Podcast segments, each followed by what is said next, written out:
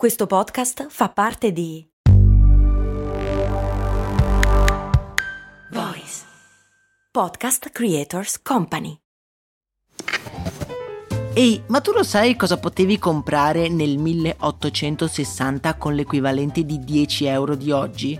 Beh, potevi comprare una casa e nel 1950 una piccola barca. Negli anni 70, sempre con 10 euro, potevi comprarti un vestito elegante. E oggi, con 10 euro, cosa puoi comprare? Un chilo di pane, un kebab? Effettivamente non un granché, ma puoi comunque investirli per il tuo futuro. Come? Beh, su Scalable, un'app che ti mette a disposizione gli strumenti essenziali per costruire una cultura del risparmio. Ti consente di investire in modo flessibile in azioni, ETF e fondi creando piani di accumulo automatici a partire da un solo euro. Quindi con 10 euro diciamo che siamo proprio alla grande. In più, con Scalable puoi iniziare il tuo percorso di investimento in piccoli passi, approfittando di una sezione dedicata all'apprendimento dei principi base degli investimenti. Amplia le tue conoscenze finanziarie e fai crescere i tuoi investimenti nel tempo. Scopri Scalable per i tuoi investimenti. Link in descrizione.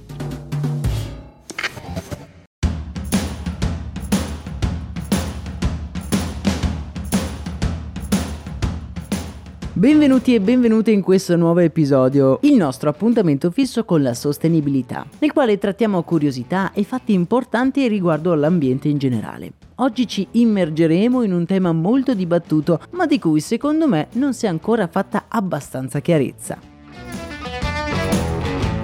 Quando ChatGPT ha fatto il suo trionfale ingresso nel mondo dopo l'iniziale meraviglia, il pubblico si è cominciato a domandare quale fosse il prezzo di questa chat così meravigliosa ed efficiente, di cui io personalmente però non riesco proprio a fare utilizzo e voi direte con il lavoro che fai Max ti sarà utilissimo ChatGPT e invece no, le informazioni sono quasi mai affidabili e sto davvero di più a trovare le domande giuste da fargli piuttosto che cercare direttamente su Google. Vi lascio in descrizione un episodio passato di Brandy in cui abbiamo cercato di spiegare in modo semplice come funziona ChatGPT, perché effettivamente non è una cosa scontata. Ma torniamo all'argomento di oggi.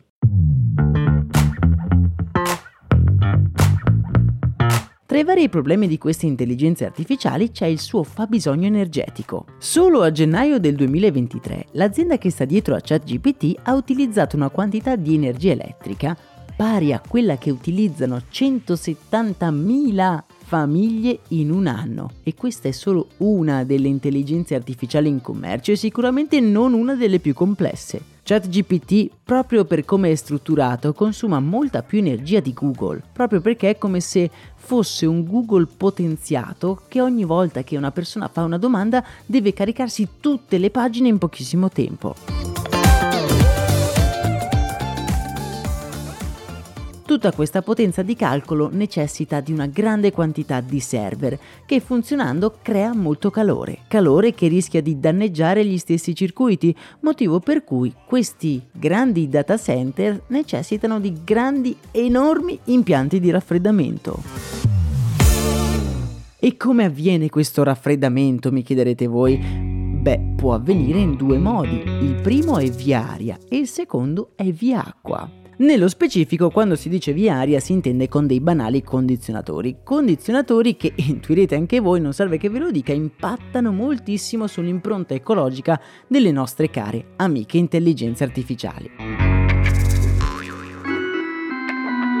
La seconda opzione, cioè quella via acqua, invece è particolarmente interessante, ma nasconde comunque delle problematiche. Innanzitutto, come Google ci tiene a precisare nel suo blog, il raffreddamento ad acqua è nettamente meglio di quello ad aria, perché l'acqua non impatta nel produrre CO2. Però, che bella la vita sarebbe senza i però vero? Però bisogna costruire degli impianti vicino alle fonti d'acqua e l'acqua deve essere limpida e cristallina. Ora, l'acqua non può essere salata per non danneggiare i sistemi. E quindi voi mi direte, ok, l'acqua è meglio dell'aria, ma in un mondo in cui l'acqua potabile scarseggia, utilizzarne milioni e milioni di litri per il raffreddamento di sistemi delle intelligenze artificiali non vi sembra essere, beh, una strategia non proprio vincente?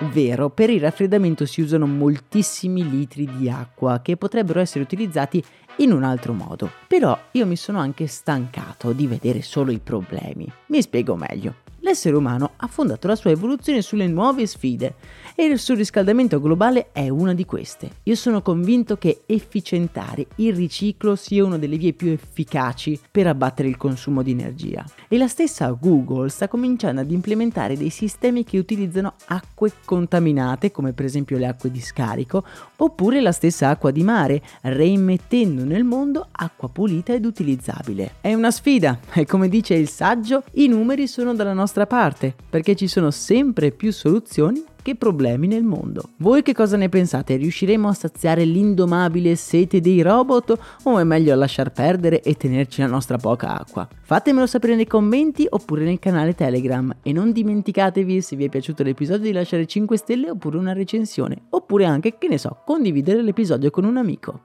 Per ora è davvero tutto, un abbraccio e un saluto da Max Corona.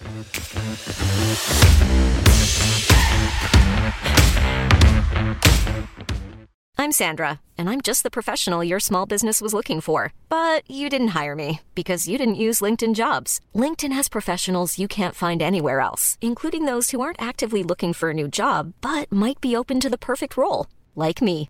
In a given month, over 70% of LinkedIn users don't visit other leading job sites. So if you're not looking on LinkedIn, you'll miss out on great candidates like Sandra. Start hiring professionals like a professional. Post your free job on linkedin.com/people today.